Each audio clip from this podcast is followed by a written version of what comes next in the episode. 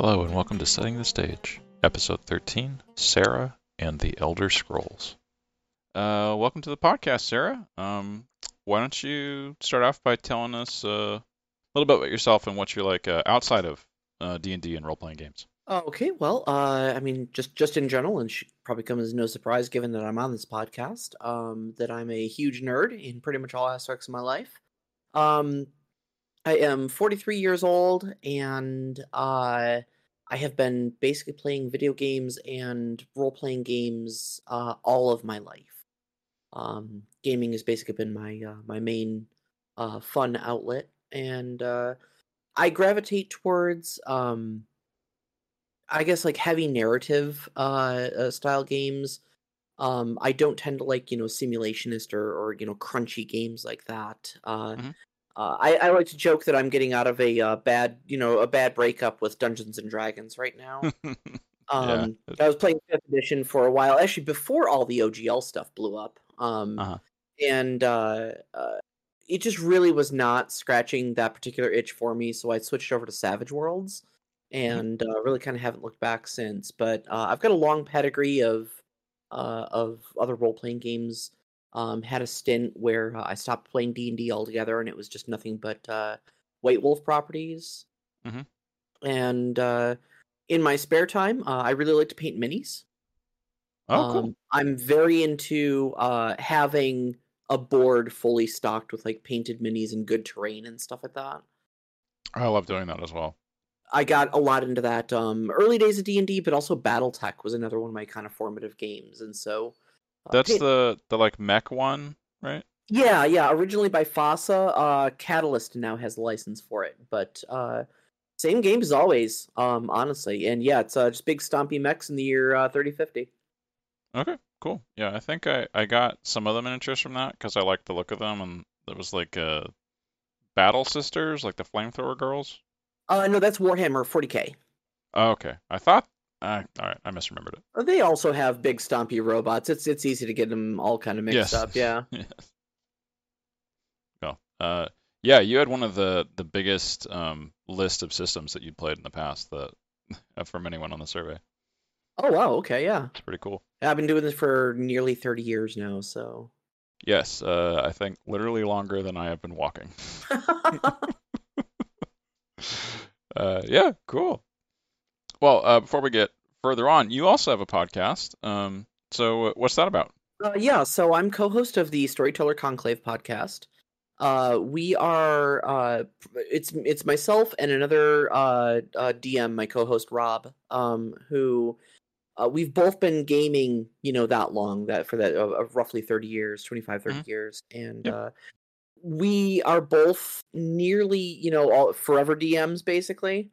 Yes. Uh, and so just we've stacked up all sorts of gaming experience, a gaming pedigree across a lot of different systems and whatnot. And uh, we would have these long talks where we would just be, you know, storyteller to storyteller, just, you know, for three, four hours. And at one point, I just kind of jokingly said, like, God, you know, we.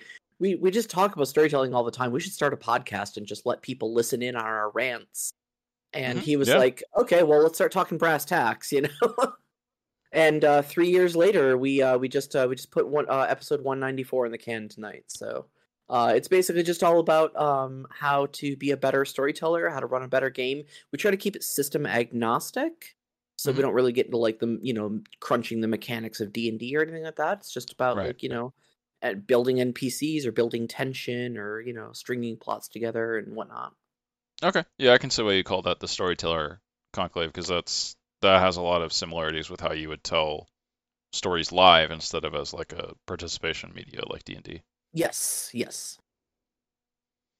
All right, neat. So you're probably you said you're doing weekly episodes, so it's probably going to be at the at least the 200th by the time this episode comes out. Oh yeah, probably. Yeah, we're we're right on uh, right on the verge. Cool. That's that's really that's a big accomplishment. Congratulations. Well, thank you, thank you, and I'm I'm hoping uh, hoping we're gonna be I'm gonna be having the same conversation with you when you hit 200. that would be great. Yeah. It would be. Um. Well, uh, this will probably. I'm sure I will put a link to the podcast, but you want to shout it out now as well? Uh, yeah, sure. Uh, you can find us at uh, storytellerconclave.com and uh, Just look for Storyteller Conclave wherever you get your pods. We're on uh, Spotify, Apple Podcasts, all the all the major network. Okay, cool. Thank you. Uh, yeah. So just want to get that out of the way first because usually people listen to that part earlier on rather than later. Yeah, right on, Um, right on. Uh, okay, so you you have for your world, um, well, uh, yeah, usually I ask people for like what's it called and what's the the physical description like, but you're playing in Tamriel, so the the Elder Scrolls world. That's correct. Yeah. Yeah. Um, why don't you tell me about like why you you chose that world to play in? Uh, so funny enough, I uh, for the longest time I actually did not like the Elder Scrolls games. Um, I Okay. had a friend who sat me down when Morrowind came out and said, uh, "Hey, you got to play this game." And I, got, I think I got 45 minutes into it and got killed by some random monster and was just like, "Screw this! I hate this." And uh, didn't play Oblivion when it came out because I, I I still had a sour taste in my mouth from Morrowind. And then when Skyrim came out, I was very much the same way of like, no, I'm not doing this. I I hate Elder Scrolls games. They're stupid. And a friend basically sat me down in front of his computer and was like, "You will play this. You will like it.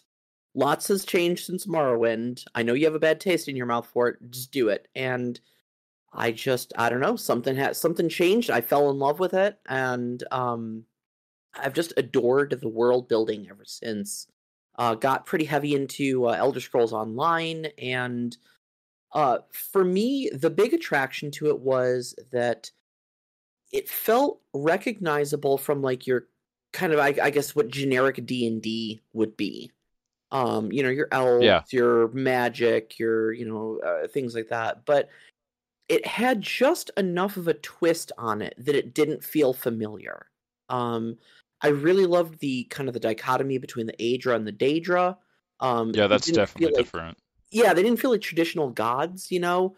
There was no like, oh, these are the good ones, these are the bad ones. Like they all kind of have a thing, you know? Mhm. Um the idea that orcs are just elves, that the dwarves were just elves. Um a lot of those little bits of world building like really tickled my fancy in a way that I I don't know. I, I it it seems like when I'm when I'm saying it out loud to you right now, it seems silly but it's just enough of a twist that it really intrigued me and really compelled me and i just really wanted to tell um stories that went beyond what they could program into the video games with it you know Of course, yes. um like you interact with npcs and they've got these you know hundreds of thousands of voiced lines for them and that's great but at the end of the day you can still only do what the game is programmed to do Mhm. and it's like in Oblivion, there's no way to save Martin. Like he he dies. Yeah, nothing you can exactly. do about it. Exactly. And you know, I kept thinking to myself as I'm playing these games, what what would happen if you had a DM instead? You know, if you had a storyteller at the helm instead of Bethesda programming these games. How deeper could you explore the lore? What directions could you take your character? What sort of stories could you tell that weren't just, hey, go out and get me 10 Nirnroot and Mhm, bring yeah. them back here and I'll give you 50 gold for it, you know? Right. um and that's so i just i set my mind to it and i said i wanted to wanted to play in tamriel and uh uh it's just it's been great ever since Yeah, cool. I think it's funny that the you mentioned the monster killing you in Morrowind and not wanting to play after it. mm-hmm. There's been so many people that have complained about cliff racers that kill people for early on in the game. oh yeah yeah yeah i mean i think mine was something like just like a rat or a squib or something like that that um oh, okay. but it was because the combat was so bad that it was like five minutes of just whiffing of trying to stab it with my dagger Right, yeah, if you didn't skill correctly at character creation and then Yep. didn't use magic or something. Yeah. and yeah, just I remember that. abysmally slow because i didn't have my athletics leveled up and yeah just Can't even run away. yeah Yeah. exactly Uh, did you go back and play Morrowind and Oblivion? Uh, I went back and tried to play Morrowind, and I, I think I had the same like forty-five minute attention span with it, where I It is a bit dated at this point. I, I couldn't get past the game mechanics. Um, I did go back and play a bit of Oblivion. I'm only about halfway through it. Um, but I I tend to have like really bad ADHD with my gaming. Mhm, Um, yeah. and so it wasn't that I gave up, like a you know conscious decision to like I need to stop playing this game, like I did with Morrowind. I think it was just another game came along, and it was you know jingling the keys of the baby. Yeah, I think uh, plenty of people have that problem. Yeah, yeah. so many unfinished games in my Steam library because of that. Yeah, I'm working my way through about five different ones at the same time at the moment. It's going Mhm. great. Okay. Um, so your most of your exposure comes from Skyrim and uh, ESO. then. Yes, yes.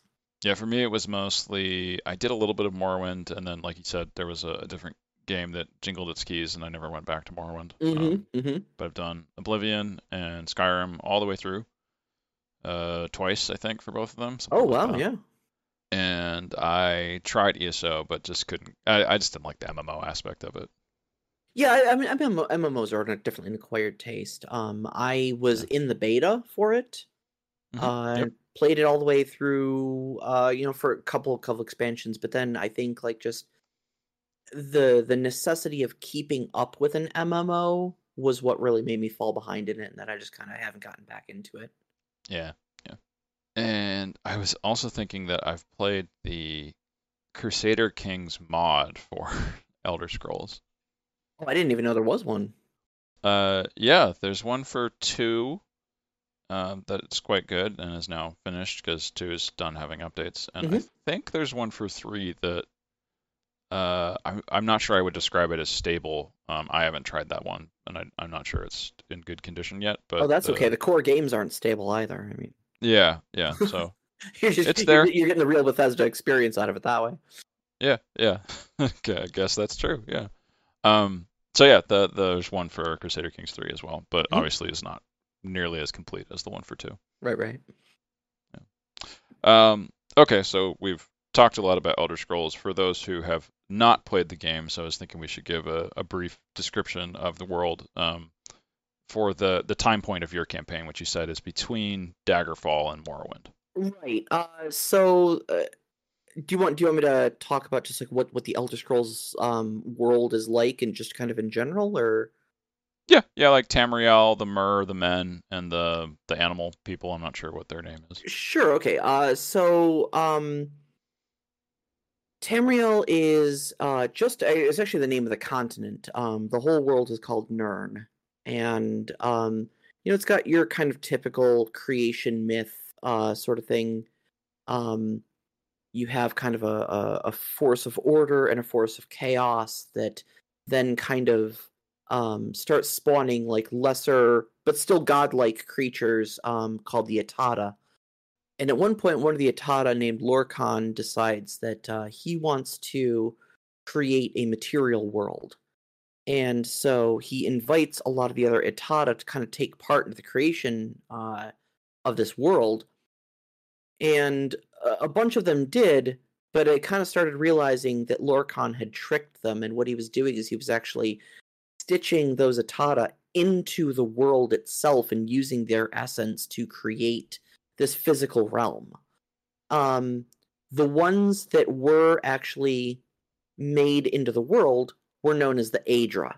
Uh, and we'll get to them in a second. There was a bunch, though, that decided that they didn't want to have anything to do with this and wanted to keep their independence, and so they fled. Um, and those are known as the Daedra. And what those are is those are um, elven words for our ancestors and not our ancestors. Um, the Aedra essentially then kind of became uh, what are the, and I'm going to put this in giant air quotes, the good gods of Nirn. Um, Right.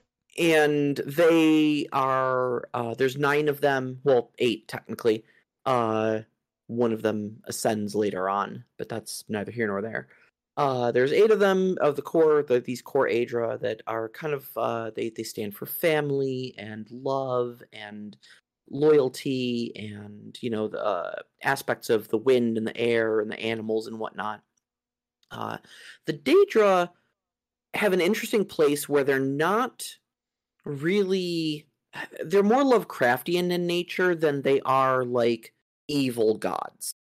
Um, some of them are evil. Um, Molag Bal, Mehrunes Dagon, they stand for things like destruction and slavery and awful things like that.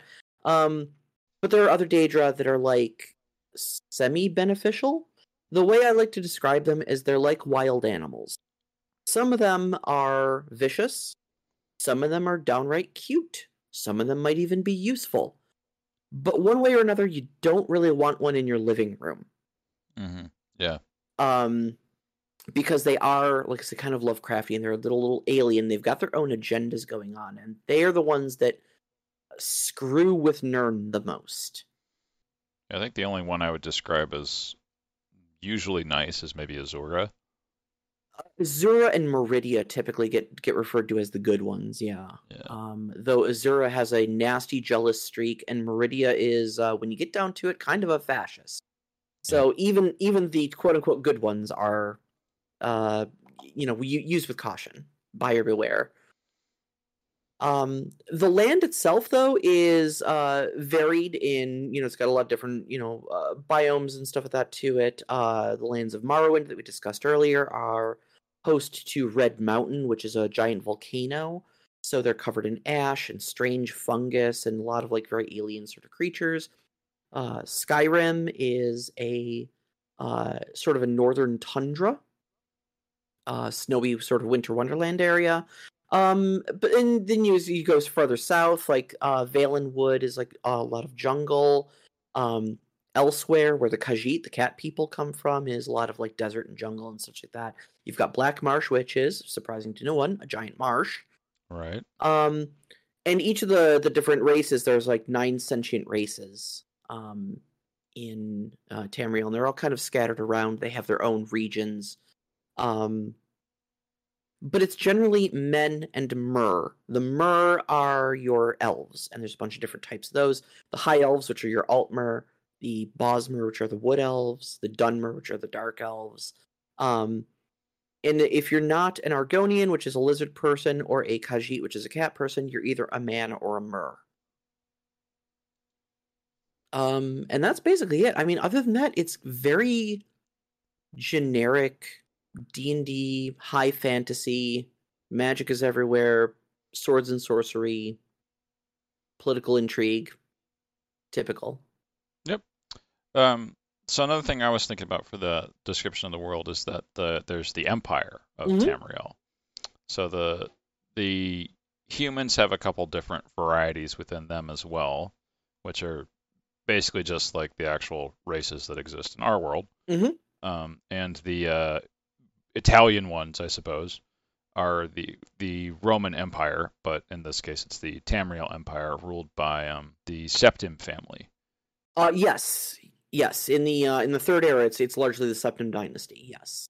Yeah, and uh, it was like a descendant. The original Septim Emperor ancestor was the one that ascended and became the the ninth divine. That's correct. That's Tiber Septim um, achieved what we call Chim, which is uh, a sort of a nirvana-like enlightenment, um, and ascended to being a Daedra or an Aedra himself. Right. Um, and then his empire survives after that, and it exists uh, up until the end of the Oblivion game. Yep. Uh, but your game, your campaign is set before that, so it would still be during the reign of the final emperor. Um, Uriel Septim the Seventh. yeah, I was forgetting the number there. Thank you. Yep. Uh, yeah, I I wanted to find a nice little sweet spot in the lore where nothing major was shaking up the world, uh, so that I could have essentially a blank slate of history to work with for my own game. Um, and so I poured over the timeline of the games and whatnot. Uh, one of the canon endings of Daggerfall, which is the second Elder Scrolls game, is uh, what they call the Miracle of Peace. Uh, they call that because uh, the game takes place in High Rock, and High Rock is a uh, collection of warring city states, essentially. Um, they have a joke in, in High Rock that uh, if you find a big enough hill, you can just declare yourself a king. And Right. uh, so everybody's got their own little fiefdoms and such like that. And uh, one of the, the canon endings is you essentially get everybody to kind of agree to a high king that rules all of High Rock. And you finally get them to stop fighting for damn once in a while. right. Uh, so I decided that the uh, the the miracle of peace was was what happened in my world. High Rock is at rest. The events of Morrowind Elder Scrolls 3 have not kicked up into high enough gear yet to be on anybody's radar. And this is nice little quiet spot for about 10 years before world shaking events start happening again.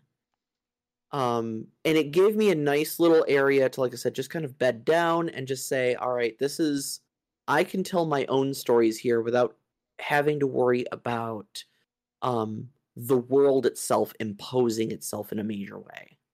Right. Does that era have Potema in it? There's the Wolf Queen. Like there was some war that happened. I'm forgetting if that was before Uriel Septim the Seventh or after. You know, I don't, I don't remember. I'm looking on the wiki now, and it says it's a third era 137, 130 for most of those events. Oh, Okay, so that's way before when I'm playing my game. My game is set in uh, uh third era 415. Okay. All right. Never mind. Yes, that's that's about that's good. That's a good hundred years before. Yeah, it was a, a book series because there's all those books in the game. So it was one of the ones in Skyrim about um, some evil queen that was a witch and summoned a bunch of undead. Yeah, there's a, there's a whole side quest for her, um, where you go into some tomb or something like that, and she's there. I think it's uh maybe even part of the Sheogorath subcrest. Uh, Okay. the- oh, I the forgot about that. Solitude, Yeah. All right. I, rem- I remembered reading the little the little history books about her, but not the actual quest. Oh, she was bonkers. Yeah. Okay. Uh, so I was just curious if that character ended up there, but it, yeah, it seems like that's way too early. Never mind. Mhm. Um. Okay. Yeah. So you get to you get to do your own thing. That's that's good. Yeah. Uh. What what do you have going on in your campaign then? Uh, okay, so um, I started the group off as um members of the either Fighters Guild or Mages Guild, depending on what you know. I, I originally started in fifth uh, fifth edition D and D, so it was basically based on you know whatever character class they chose. They'd either be a mage or a fighter. Yep. Um, and uh, based out of uh, uh, Anvil, which is on the west coast of uh, of Cyrodiil, and um, originally I just kind of had them doing like low level, uh, little milk run sort of quests. Um, but I had I wanted to set the seeds for a lot of like larger plots early on, um, and so the the main plot that I had going on early on the game was a uh, a a guy I called the Poppy King, and uh, what had happened was he was a bandit up in the uh, the Colovian Highlands, um, just north of Kvatch, and uh, he was raiding supplies and whatnot uh, to kind of provide for himself and for his for his people, and eventually knocked over a supply caravan that was transporting a Daedric artifact called the Crown of Poppies, and it was something that I I came up with. This not from the game. Um, but it's basically a uh, it looks like a flower crown, but it's made of of uh, brass, and um, it's meant to look like it is made of of poppy flowers. Uh, it's a Daedric artifact of Sheogorath, the Daedric Prince of Madness. Right. Um, now, on one hand, it gave him amazing powers of persuasion up to and including mind control. However, the moment he placed it on his head, it inextricably drove him insane. Uh, it always takes whatever damage you've already got and makes it worse. Uh, this particular person, Caius Galerius, uh, wanted he wanted basically to be like a bandit king and so that's what it turned him into it ex- it exasperated megalomania in him Okay. and so he started like annexing other bandit groups and using the mind control that the crown gave him to create a bandit kingdom um and i did a lot of uh research on like how cults work and how uh like gangs operate and how they press gang people into service and whatnot and used a lot of those techniques to basically like cut off the other little villages that are up in the highlands and lie to them and basically tell them that the, the empire has forgotten about them but that's just because they were cutting off the supply lines you know but right. all the people knows that they're starving and they haven't seen an imperial patrol in months so you know uh and basically he wanted to kind of start carving out old Colovia for himself um and become a, a true king uh and and rule it separate of the empire So and uh, Colovia, I'm um, recognize the name. Was that like a, a country that existed before the empire was conquered everything? yes it's basically the western half of Cyrodiil is is Colovia Okay, thank you. and so yeah, he kind of want to kind of want to resurrect the Colovian Empire, you know, and and and be its king again. You know, just this this little bandit with his crown.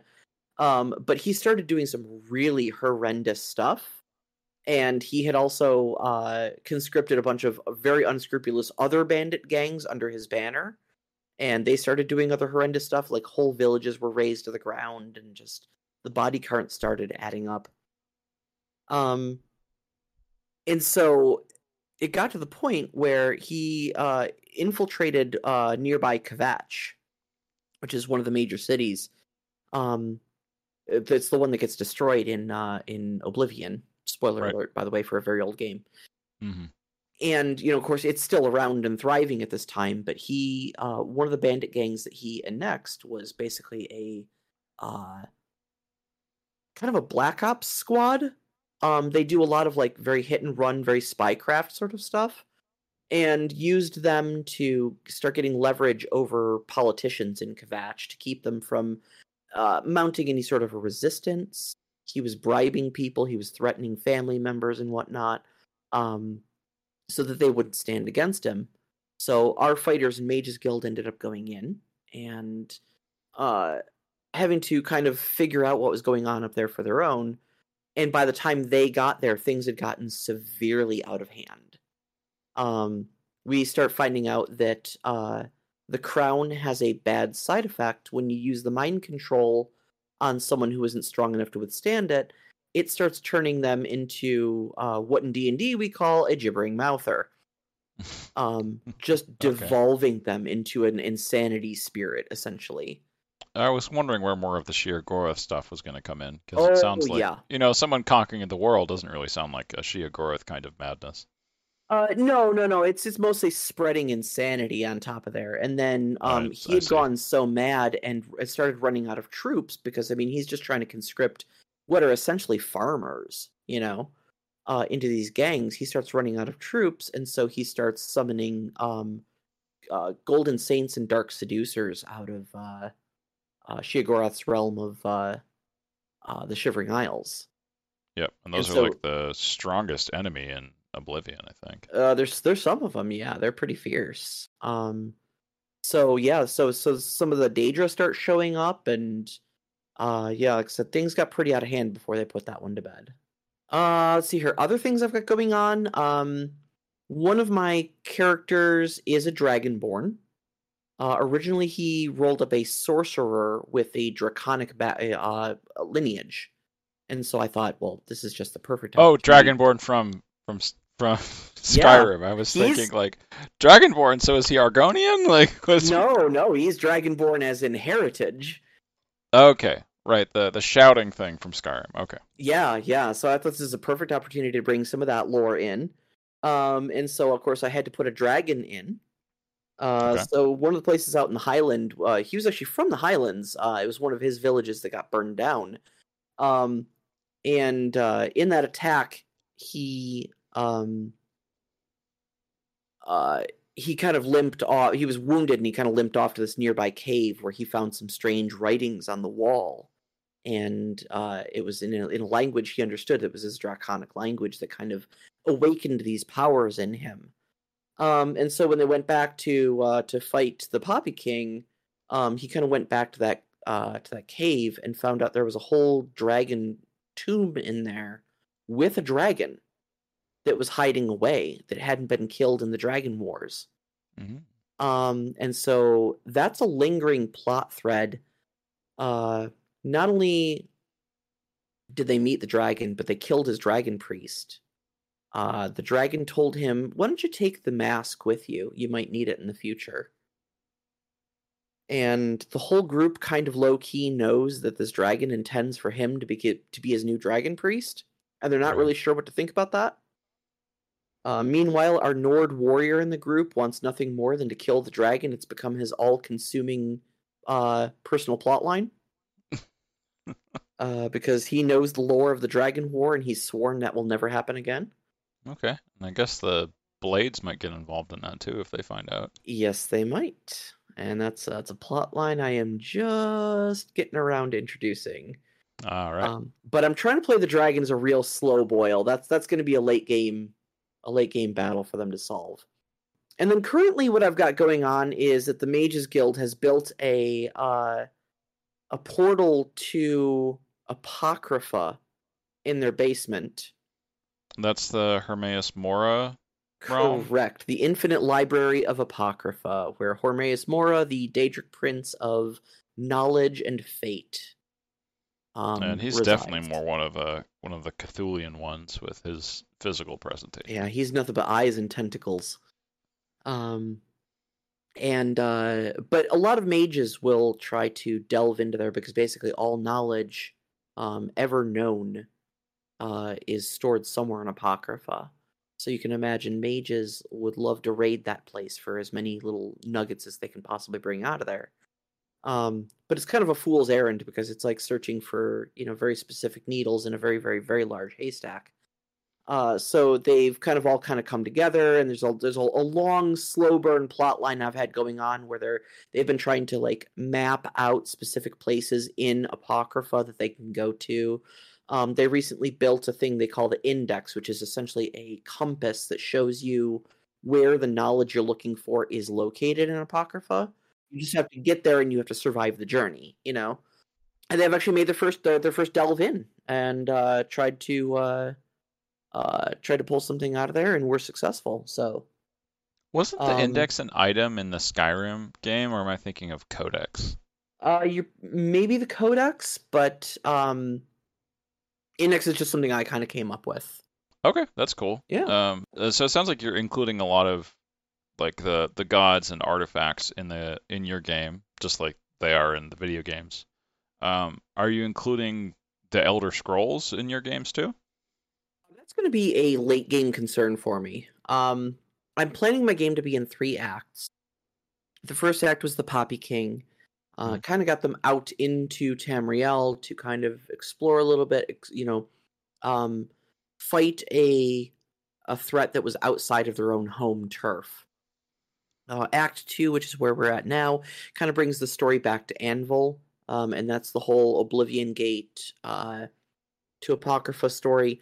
There's a lot of other little stuff going on, but I kind of wanted to bring it home so that they could feel uh, safe, I suppose, um, in their own domain. And the whole idea of Act Two is bringing the danger to their home. And then Act Three, uh, I don't want to. I don't know if I want to get into it too much because there's uh, there, there people who are in my game might listen to this. Um, Yeah. is uh is going to um send them back out into the world with a greater threat and the elder scrolls may or may not be one of the things that that greater threat is trying to acquire Right. uh so yeah they will they will definitely I mean, you can't run an elder scrolls game and not not have an elder scroll appear you know Yeah. at least once I was curious about that because I know it shows up in Oblivion and Skyrim. I did, was there one in Morrowind?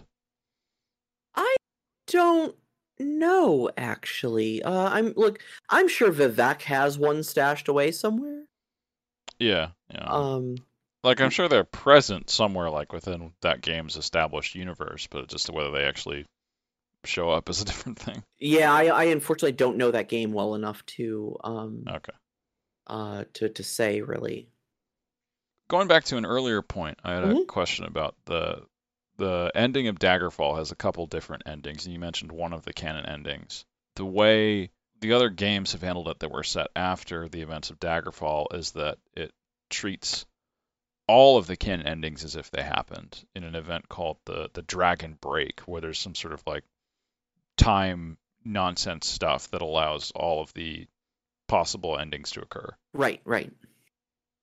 Um, did you go with that as your the the version that's true for your campaign, or are you doing like the uh, just a single canon ending to make it simpler? I I did just a single canon ending to keep things simple. Um I the way the way I kind of conceptualize it is that your average person does not understand a dragon break because they cannot understand a dragon break. Yep. Um and so uh I kind of leaned and, and maybe this is a bad interpretation of the lore, but hey, it's my game. Um but I kind of leaned into the idea that uh, a dragon break essentially fractures the timeline and all of those timelines are valid, but our characters can only exist in one of them. And so we're telling the story of the the fracture, the part of the Dragon Break where the Miracle of Peace was the canon thing that happened, and we're exploring that offshoot. Yeah, that that sounds reasonable to me. It's just it's so much easier than oh yeah, all these simultaneous things happened five years ago, and uh, you know that's just news. So anyways, Yeah, and I think at least two or three of them were like contradict other ones. So it, it- they all contradict one another because uh, one of I- every single one of them basically is who gets the numidium at the end, or is it the numidium or the or the heart, the heart that runs the numidium? I forget exactly what it is, but um, there's some magical thing that is essentially the key to the numidium, which is this giant battle mech essentially. Um, and it's it's really who ends up with it. There's like one of seven different parties it can end up with. okay. Well, moving on from that. Yep. um, Lore, am I right? yeah, I did have another lore question for um, how you were handling different varieties of Khajiit in the game. Uh, so yeah, um, the Khajiit uh have different a lot of different forms depending on what phase of the moons that they are born under, and uh, uh I would say primarily, um, you know, the Khajiit you're going to run into are the uh, I believe they're called the Suthay. Are the the main type of Khajiit like your your humanoid, human sized, you know, uh, anthropomorphic uh, cats? Um, but I actually have had a uh, an Alfiq, which is like the the actual proper like house cat style one, uh, show up earlier in the game um, as uh, one of the spies that were actually attached to the uh, the the spy bandits. Um, but the kind of way that I I've been rolling with them is that they don't uh the ones that are not the um the humanoid ones don't generally leave uh elsewhere because they're not largely understood um outside of their own society and so they just kind of you know make it a it's not it's not a hard rule or anything like that but it's more like yeah why go where you're not welcome I mean, it certainly seems like a hard rule if the game's presentation of them is any indication. It it is, but again, I mean, the, the the whole point of my bringing it to the tabletop was to explore themes that the games don't. Right. Um, right. so I did have an option there, but eh, it's just th- there's certain aspects of the lore that I just haven't gotten into because honestly, I could drown in the lore for this game, yes. and there are certain things you just have to simplify and hand wave to keep the story moving, keep the story succinct and understandable for the players.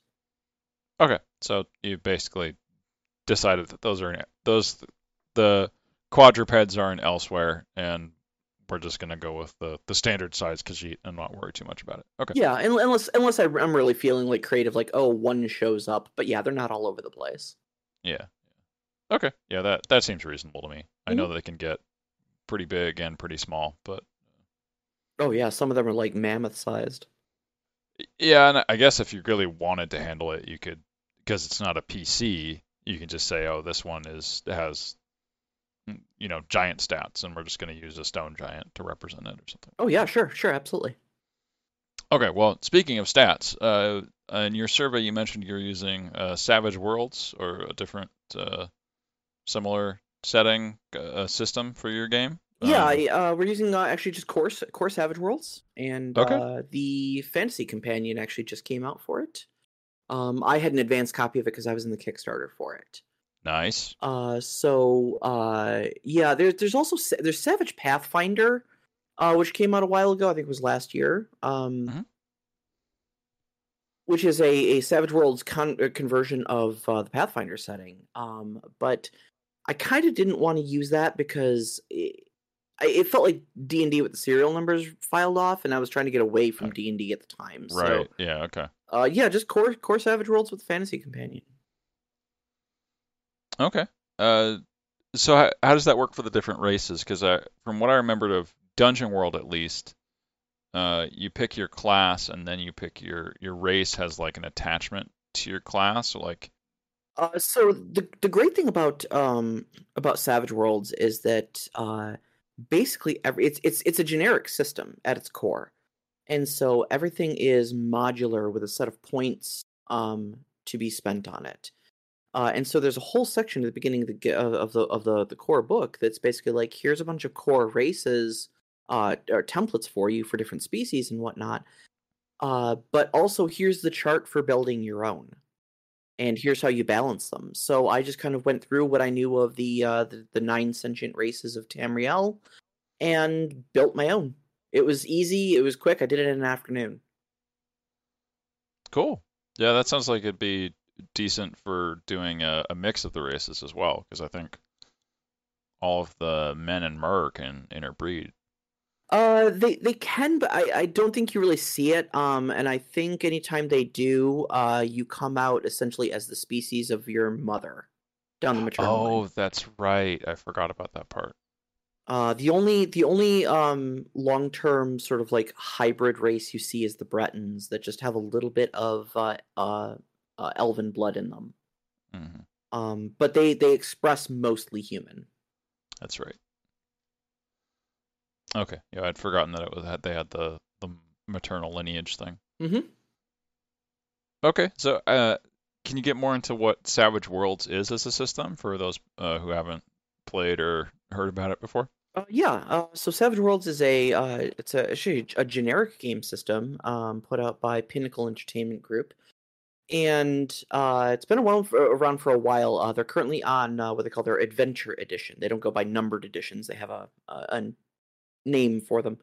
Um, so you'll see it abbreviated sometimes as SWADE, uh, Savage Worlds Adventure Edition. Um, Okay. and uh, the, the the thing that really attracted me to it is that it's uh, a very simple dice system. Um, so you've got uh, five traits, which are your uh, your main attributes, and then all of your skills as well. Um, every single one of those has a die attached to it. So uh, you know you don't have like a you know a 15 in strength. You would have a D8 in strength, and it goes from D4, D6, D8, D10, D12 is the highest. So it's essentially on a one to five scale. Um, and simple enough, that's the die you roll whenever you want to test that stat. Um, Right. The the the attributes do not act as modifiers to your skills like you see in a lot of other systems like White Wolf or Dungeons and Dragons. Um, they act as kind of like uh, skill thresholds instead. So you can have like a say you've got a uh, a you know a d6 in your um, agility, okay, which is kind of like your dexterity attribute. Mhm. Um, so you're not uh, oh, in a lot of other systems. It's going to be you're going to add your attribute plus your skill to get what you're what you're rolling for your dice. It doesn't function like that in Savage Worlds. It just says that basically if you're going to raise a skill that is tied to agility, say like fighting, um, you can go up to D6, which is what your agility is, uh, for one point, one advancement point. But then anything surpassing your agility, it takes two. It takes twice the amount. Um, and so you could. You, it just takes more effort to surpass your uh, your natural limits, but you absolutely can. And this offers some really great freedom for building your characters, uh, because you don't have dump stats as much as you do in other in other game systems you know um you don't have the the fighter saying well i can't be charismatic because my charisma is a dump stat you know and i'll never have the bonuses to be able to persuade anybody. Instead you have like well yeah i can absolutely as the big dumb fighter be persuasive. I just need to try extra hard to level up my persuasion. But i can absolutely do it. Okay. um, uh, other than that, though, um, it has a very pulpy feel um, because it not only offers um, a meta currency in the form of bennies, which allow you to spend to do things like rerolls, um, to shrug off the effects of, uh, of of certain damage and such like that. Uh, puts you kind of in the in the, the seat of being like the big hero, you know. Mhm. Yeah. Um, but also every time you roll the die, you also throw an extra d6 along with it called the wild die. And so it essentially gives you two tries to beat the the the target number, which is always 4. So say I'm rolling like my uh my fighting, which is like a d8, right? I would roll my d8, but I would also roll a d6. And if either of those dice, they're separate, they don't add. If either of those dice comes up four or higher, I succeed. And that's Okay. it. That's all of Savage Worlds. You just learned it. Okay, yeah, that seems like a pretty simple way of handling stuff. Yeah, Um, it's it's it's very quick to play, very quick to learn. Um, and the like the build variety, it's classless and sort of quasi levelless. It's got a very flat power curve to it, so you don't end up with like your Dungeons and Dragons style of like one week I'm a I'm a pitiful farmer that can't hurt a rat, and then next week we're gonna go punch Tiamat. Yeah, yeah, depending on how how many long rests you get in there. Yeah, exactly. Uh, and that was a big problem I was having with fifth edition. But when we moved to Savage Worlds, it flattened the power curve a lot more. And like people say in Savage Worlds, like you start off as like a person who can fire a gun, and at the end of the campaign, you're a person who's exceptionally good at firing a gun. You know, that's Okay. that's your power curve. Like, oh, I can do some fun tricks with it, but like I'm never gonna go kill God, you know?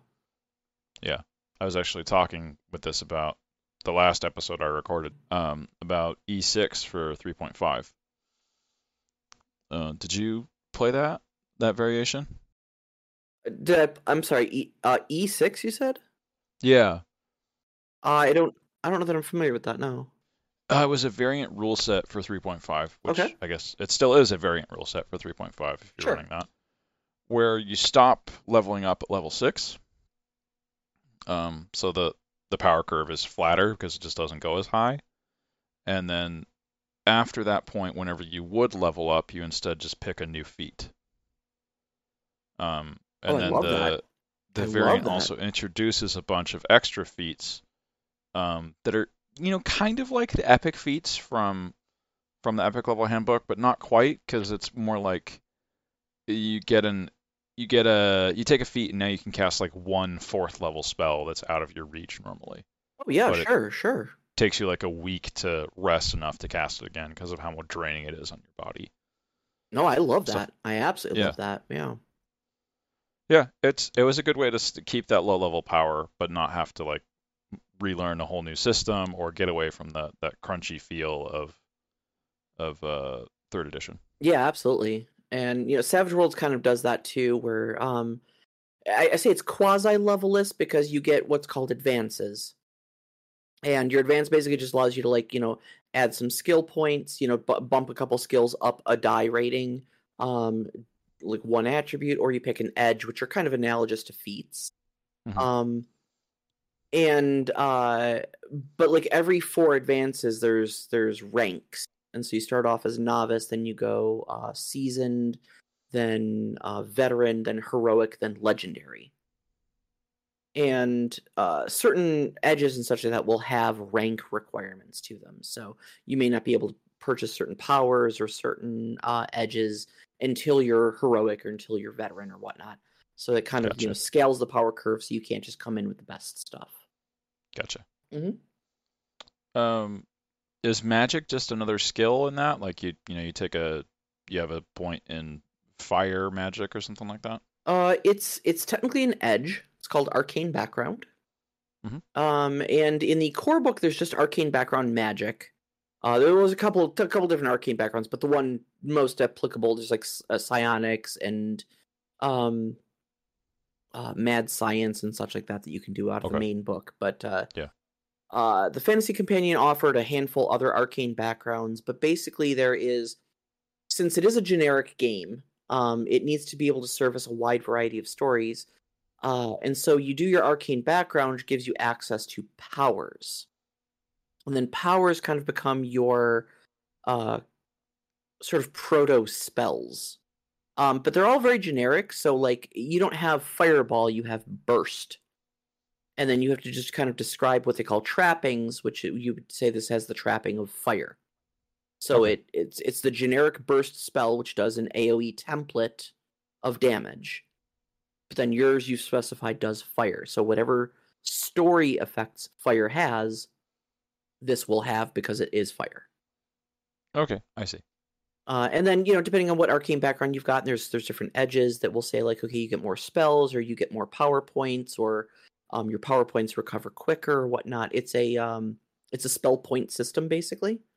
Mhm. Uh, other than that, so when you cast, you can modify them in certain ways. It gives you a little flexibility. So you know, make the area effect bigger, make the duration longer, uh, cast it quicker, sort of things like that. Um, may cost more power points, and you can cast until you're expended. Okay. That sounds very much like Elder Scrolls with the a point system for that. That's good. See, that's actually one of the things I really like about Savage Worlds is that uh, the combat is very, um, uh, very open format, sort of. Uh, I don't know how to describe it, but like even non-combat characters can do stuff in combat, uh, because you've got um, there's a move you can do called a test, where basically it's like the uh, uh, I'm gonna you know make a yo mama joke and you know make the guy you know distracted by making him Mhm. angry at me or something like that you know um and that doesn't do any damage or anything like that you know it's not like it's not like cutting words you know in in d&d 5th edition but Mhm. uh it gives him a status effect called distracted which makes him minus two to any of his rolls and when your target number is always four you know that's a pretty big hit Yeah. um or you can you can even do stuff like you know uh well I, I i probably can't pierce his armor with my you know with my bow and arrow. But what i can do is whiz an arrow and bang it off of his uh, uh off his helmet. So i'm going to test him with my shooting skill. And that will make him distracted which makes him my uh uh or makes everybody else plus two to hit him you know I see. and so a lot of it is like if you've got a really hard target, say like a giant dragon or a heavily armored foe or something like that, you can start stacking debuffs on them by distracting them, making them vulnerable, um, ganging up on them and whatnot. And so even if you're not the one dealing the damage, you can make it so that your damage dealer can deal the damage. And therefore you're contributing at all times, you know? It's kind of like the Aid Another thing in fifth edition. Yeah, but it's so much more expansive. Yes, yes, that definitely does sound like it's more. Yeah, like my, my boyfriend's character doesn't even have a fighting skill. He's got a rapier. He didn't know how to use it though. it's hilarious. He's playing he's playing this dumbass noble who's just arrogant as all hell. Um but uh he's also like a Daedra hunter by night. Um his, Is he his a magic user? yeah, yeah, he's a he's a he's a mage. Um, he so his character uh, basically was Jeff Bezos, right? We invented this trade company called the Wayre- Wayrest Trade Winds, um, that were like I said, based out of Wayrest in uh, in in High Rock, um, and he was like the the heir apparent to this major trade company that was basically like Amazon. Like they they were the FedEx, you know, everybody used them to ship stuff and uh, so just heir to this vast fortune. And one day he discovers this Daedric cult that is like deeply infiltrated many strata of society, including his own trade company. And he kind of goes off the deep end of like, I can't trust everyone, uh, you know, anyone. The shadows have ears. I have to eradicate this Daedric threat. Oh God, the Daedra are everywhere. And he just goes missing one day he like doesn't even fake his own death he just leaves. And so his brother is just left holding the reins of this major trade company not knowing what the hell to do. He doesn't come back for five years. He's presumed dead. So they just write him off. They have a funeral for him and everything like that. Like the company's got to keep moving you know? So they pass you know leadership of the of the company over to the to, to his brother officially and he's just presumed dead um, meanwhile, he's pulling this like Fox Mulder, the truth is out there stuff.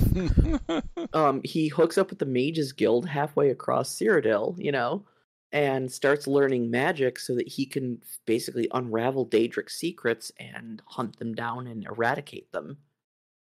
Um, and so he still flexes his noble chops and stuff that he can still rub elbows with, uh, um, with the higher ups, you know, with with the best of them, he's definitely the like the talker. He was originally a bard, um, Right. in the group, but uh, now in Savage Worlds, I mean, he's still got basically the same skill set, but like all of his spells are just control spells. He doesn't even have a damaging spell.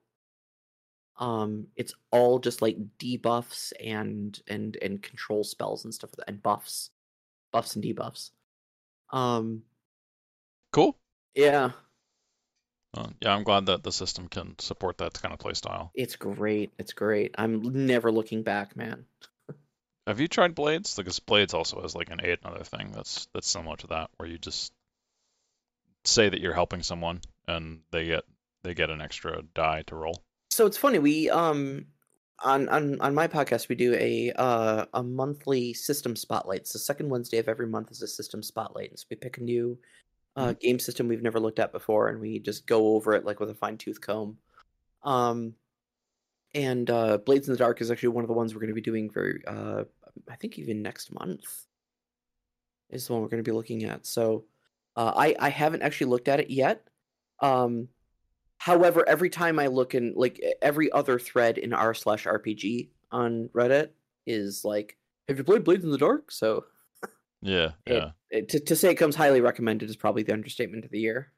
yeah. I mean, you've got Apocalypse World, Savage Worlds, Blades in the Dark, Pathfinder, and that, Yeah. that's that's all the big ones that are still like quasi fantasy. Yeah, yeah, yeah. So I feel like White Wolf is definitely a big player, but it's it's kind of baked into the setting for how it works, and you can't really use it for anything else. I feel like White Wolf has really like faded into obscurity. Like it was super huge in like the '90s and early 2000s, and then just I don't know what happened to it. Like they they did the the revised edition, I think, and then uh, they've got this like Chronicles of Darkness now. So I mean, I guess it's still around, but I don't know many people who play it or even Yeah, I d- about it. I don't know anybody who's started playing it that wasn't already playing it back then. That's a good point. Yeah, it might be all nostalgia babies. Yeah. Yeah. Um, and I guess there's also GURPS, but that's sort of Eh, uh, yeah. I mean, like, there's a number of generic systems out there. There's GURPS, there's Hero, there's Savage Worlds. Um, I, I I've played just a little bit of GURPS, but I feel like everything GURPS does, Savage Worlds can do and can do easier. Yes, that that was my feeling from playing the system was that it's just there's so much work that goes into building a character and then I realized, oh my God, this is just building a character. What is it like to DM this freaking system? Yeah, yeah. Like my boyfriend's a huge GURPS nerd. Um, and so every time generic system comes, oh, you know, you can do that in GURPS. Yes, I know I can do it in GURPS. But but God, at what cost? You know? I could do it in GURPS. I don't think I would have fun DMing in GURPS. yeah, I'm sure. I'm sure I could walk to Washington State from Michigan too. But you know, I ain't gonna. It's gonna be easier. it's gonna be easier with a car and even easier with a plane. Yeah. I need you to understand that Savage Worlds is the plane in this, in this in this metaphor. Yes, definitely. It'll get me there, but it'll take me weeks. Um, in your survey, you also mentioned uh, the count of Skingrad, and I remember that uh, that little quest line from Oblivion. Uh, did you want to talk more about that? Yeah, uh so I kind of wanted to do little personal quests um for I, I I like to have personal quests for uh for my PCs. And uh one of Yeah, my too. PCs um when we started in 5th edition was a life cleric um of the the Aedra Stendarr who's the Aedra of Mercy. And uh but his background was an old grizzled soldier and uh he kind of leaned into his soldier background quite a bit and he tended to get very uh very rough with people and was you know kind of a frontline fighter and uh you know for for someone who's essentially a priest of mercy that uh that left me with some questions about his character so i decided to give him uh everybody's most hated daedric artifact and that was meridia's beacon. A new hand touches the beacon. um just dropped it casually into some loot. Um you know of course i i had the ability as a storyteller to say oh yeah you find this thing. Um so of course he stumbled upon it and uh meridia basically told him come to my shrine out by the town of skingrad and i'll give you further instructions so he does eventually he sat on it for a while um and at this point he had gone as far as like torturing a couple bandits for information. And I'm not I'm not a big believer in like, you know, revoking people's cleric powers because they went against their god. I think that that that takes away the fun part of their character. I'm just much more interested in putting them into moral dilemmas. So I decided to turn this entire quest into one giant moral dilemma for him. Um, so Meridia asks him to come to his shrine. He's very cautious because he understands the Daedra are dangerous. But he's intrigued enough that Meridia chose him, and what he knows of Meridia is that she really hates the undead. And of course, you know, as a priest of Stendarr, he also really hates the undead, so he starts thinking, okay, well, we'll see where this goes. She tells him that a great darkness is in the town of Skingrad and she wants him to handle it. Go into town, seek out her followers there, and they will help him. So, long story short, he meets up with this cult of Meridia. They understand that he is the chosen one because basically he brings the beacon with him. Right. And they hand him Dawnbreaker in exchange. Meanwhile, there are missing persons posters all over Skingrad. And like the town guard is going to impose a curfew and all that um, because so many people have gone missing. And people are starting to talk that maybe there's like a vampire or something stalking around. Now, if you've played Oblivion, and I know you have, you know that the Count of of Skingrad is a vampire in canon. So I lifted that whole quest whole cloth, um, where his wife and himself had been turned into vampires. She's in a coma because she refused to feed, and he is part of the Mages Guild, and he and the Mages Guild are working together to try to find a cure for vampirism. Now, the one twist I threw on there is that I added a second vampire. Uh, this one was a um, woman by the name of uh, Yorda Foe Crusher, and she was a uh, essentially a leg breaker and a Shylock for the uh, for the Thieves Guild. Right. Um, known for her brutality, she was always on thin ice with them because you know the Thieves Guild tries not to hurt people. That's bad for business, and uh, Yorda frequently left bruises and broken bones in her wake. Uh, one night she was going to collect on a debt. Things went sideways. Uh, she ended up killing the guy that she was trying to collect the debt from. The wife and kid witnessed it, and so she decided she couldn't have any witnesses and did them too.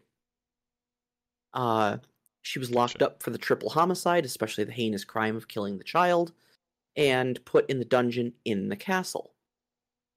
Countess Skingrad, Janus Hassildor, uh, is struggling with his vampirism. He's feeding off of animal blood most days, but sometimes that just isn't satiating his thirst anymore.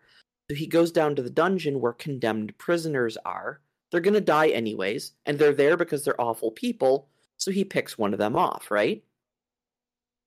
This night, he Yep. decides he's going to pick off Yorda, who is strong enough and violent enough to fight him off, but not after being bitten. She contracts vampirism herself, but she escapes from the dungeon and goes off into the wilderness and turns full vampire. Uh, she's very enraged by this, decides she's coming back to Skingrad not to kill Hassildor, but to destroy him. She wants it done publicly. She wants to be the most flagrant vampire possible in Skingrad so that every vampire hunter for miles around comes to Skingrad to solve that problem, and she's going to leave a trail of blood leading right up to the castle gates. And so what I do is I present this cleric of skin of of of, of mercy with a magical undead slaying sword and two vampires to choose from. And I start uh, needling him with the question of which are you, the bringer of mercy or the soldier? Is your mercy death or is your mercy life? Uh, and so I brought back the um, the bandit from the Highlands that he was torturing Mhm. uh, as an NPC who was just having a beer with another NPC that he had disagreements with about uh, his ethics of killing. Um, and they were just like, "Oh, hey, what's up, killer? Let us let us buy you a beer." And he's just bristled, absolutely bristled that these two people would be accusing him of being a killer. And he's like, "I'm not that person." And the bandit was just like, "You broke my fingers, dude." you know, I don't know what sort of mercy you think you're delving out, but it ain't this.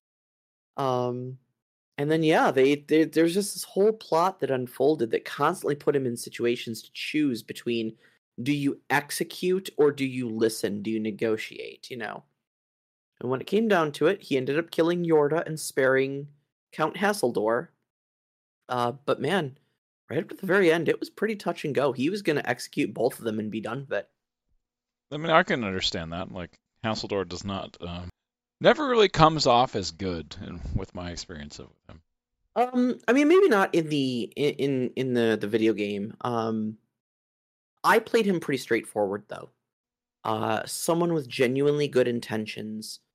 Uh, his main intention was to uh, find a cure for vampirism and do it, you know, as as and then distribute that cure to all of Tamriel.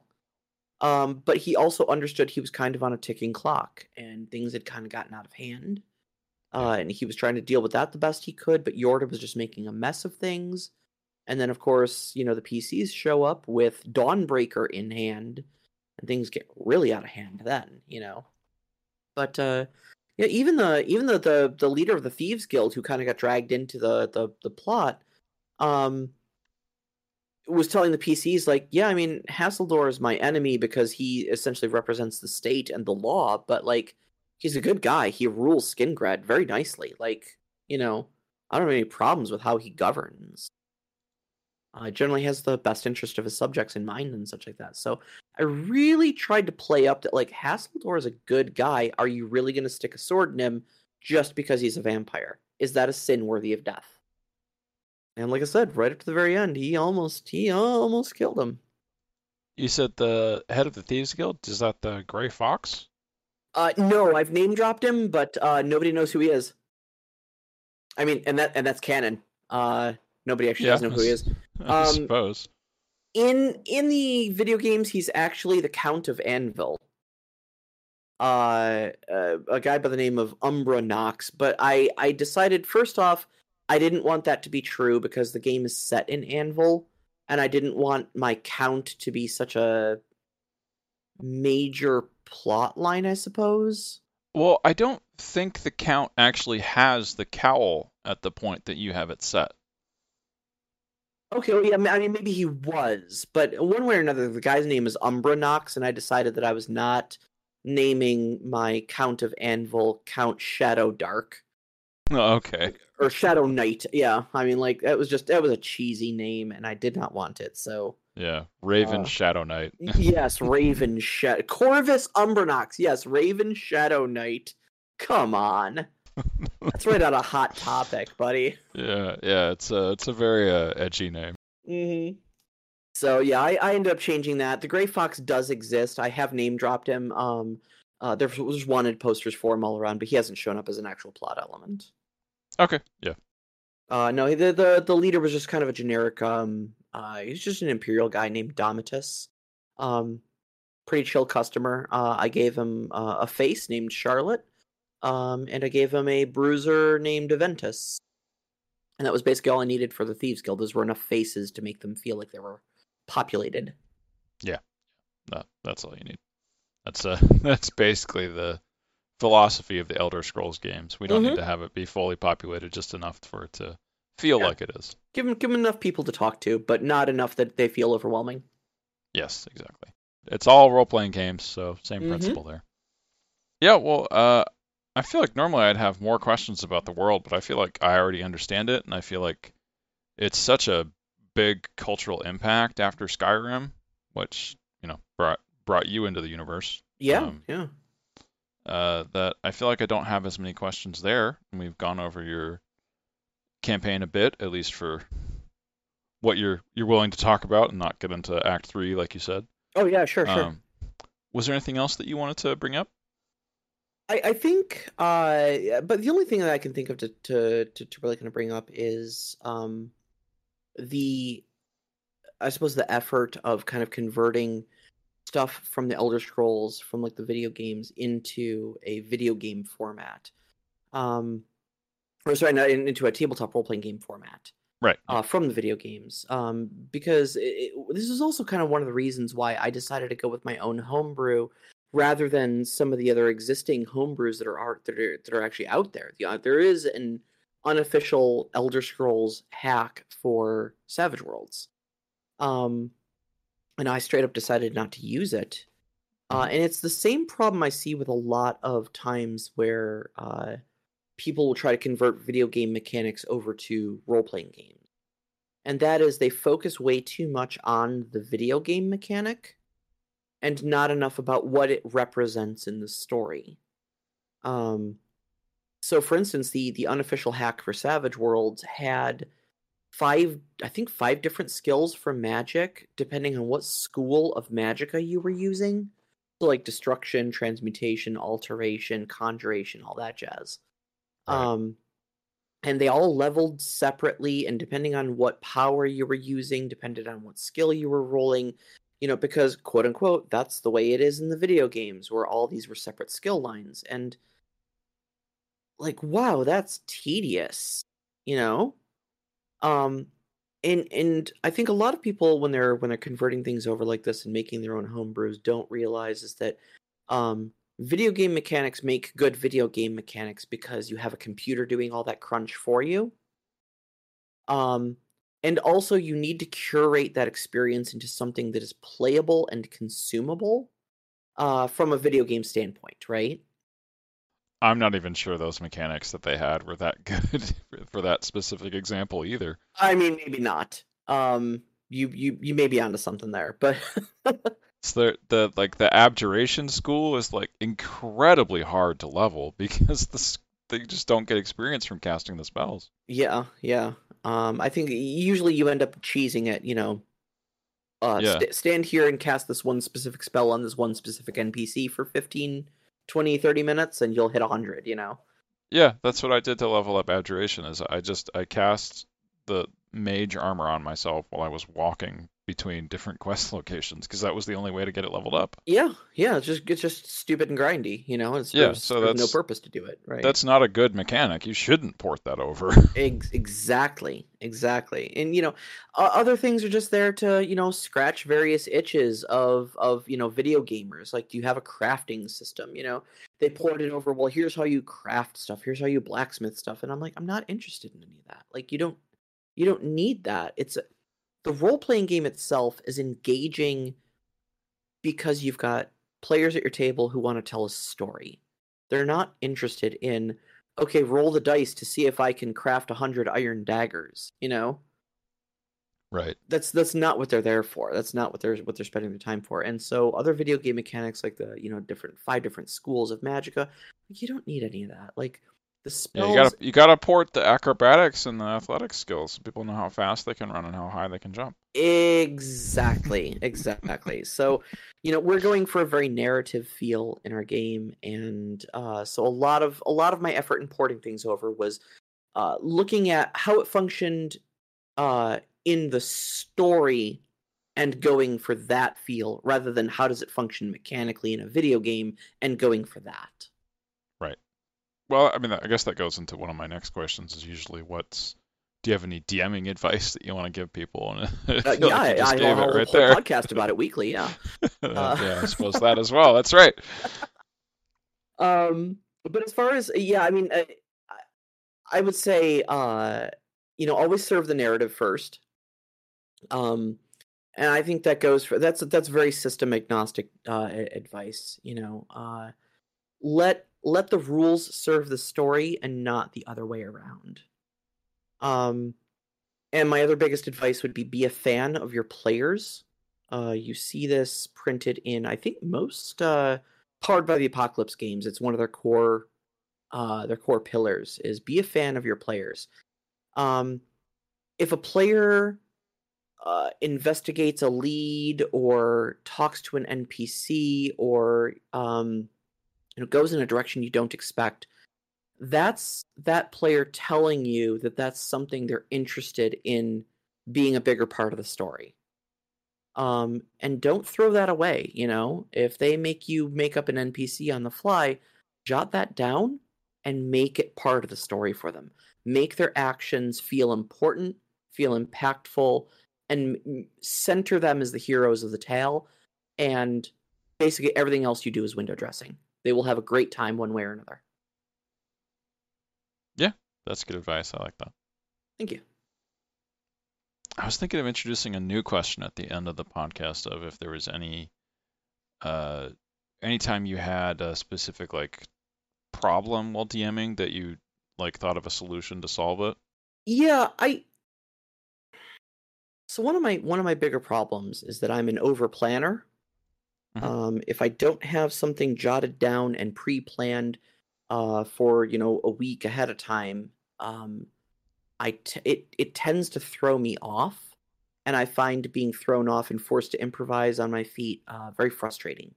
Which is why I overplan to prevent that from happening. Cover every contingency. Um, Right.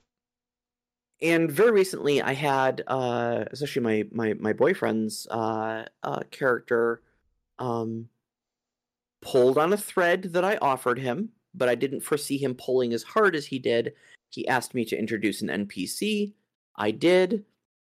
And then he performed he he he proceeded to uh to question that npc for the next 20 minutes Ah. about various details of his you know of of the goings on in the city. And uh I, I was I was frustrated, and we were reaching the end of our game session, and so I just kind of told him like, he doesn't he doesn't know anything. Um, and then I kind of went back between game sessions, and I took my own advice. I was like, wait, no, he wanted to interrogate that NPC because that's something he's interested in. I have to give him something better and more narratively relevant than he doesn't know anything. Let's move on. You know, I didn't want to Mhm. dismiss him like that. So uh, I, I think the the thing that I did to solve that actually was I was like I, I I started next game session by simply saying we're retconning the last 15 minutes of game. I'm just straight up erasing it. The answer isn't he doesn't know anything. The answer is here's all the stuff he knows, and that is the plot that leads us into the plot for today's game. Um, Okay. so I, I, you know, I think um, kind of my advice there is like, don't don't be afraid to just be like, nope, I did that wrong. Let's let's do it over. You know, don't overuse that. And I would say don't do it for like whole game sessions, but like, you know, that answer wasn't final for me. Um, and so you know, you just you just solve it by just recognizing it, taking steps to fix it, and making it better the next time around. Yeah, yeah. That's uh that's definitely some good advice. I I've definitely done that in the past as well, and it's it's always felt like the right decision when you you know you have to go back and change something, hmm and it makes everyone a lot happier when you do. Okay, well, uh, I think that's everything then. Uh, thank you for coming on the, the podcast, Sara, and yeah, everyone else should uh check out Storyteller Conclave. Yeah, thank you so much for having me, and uh, it was a lot of fun talking.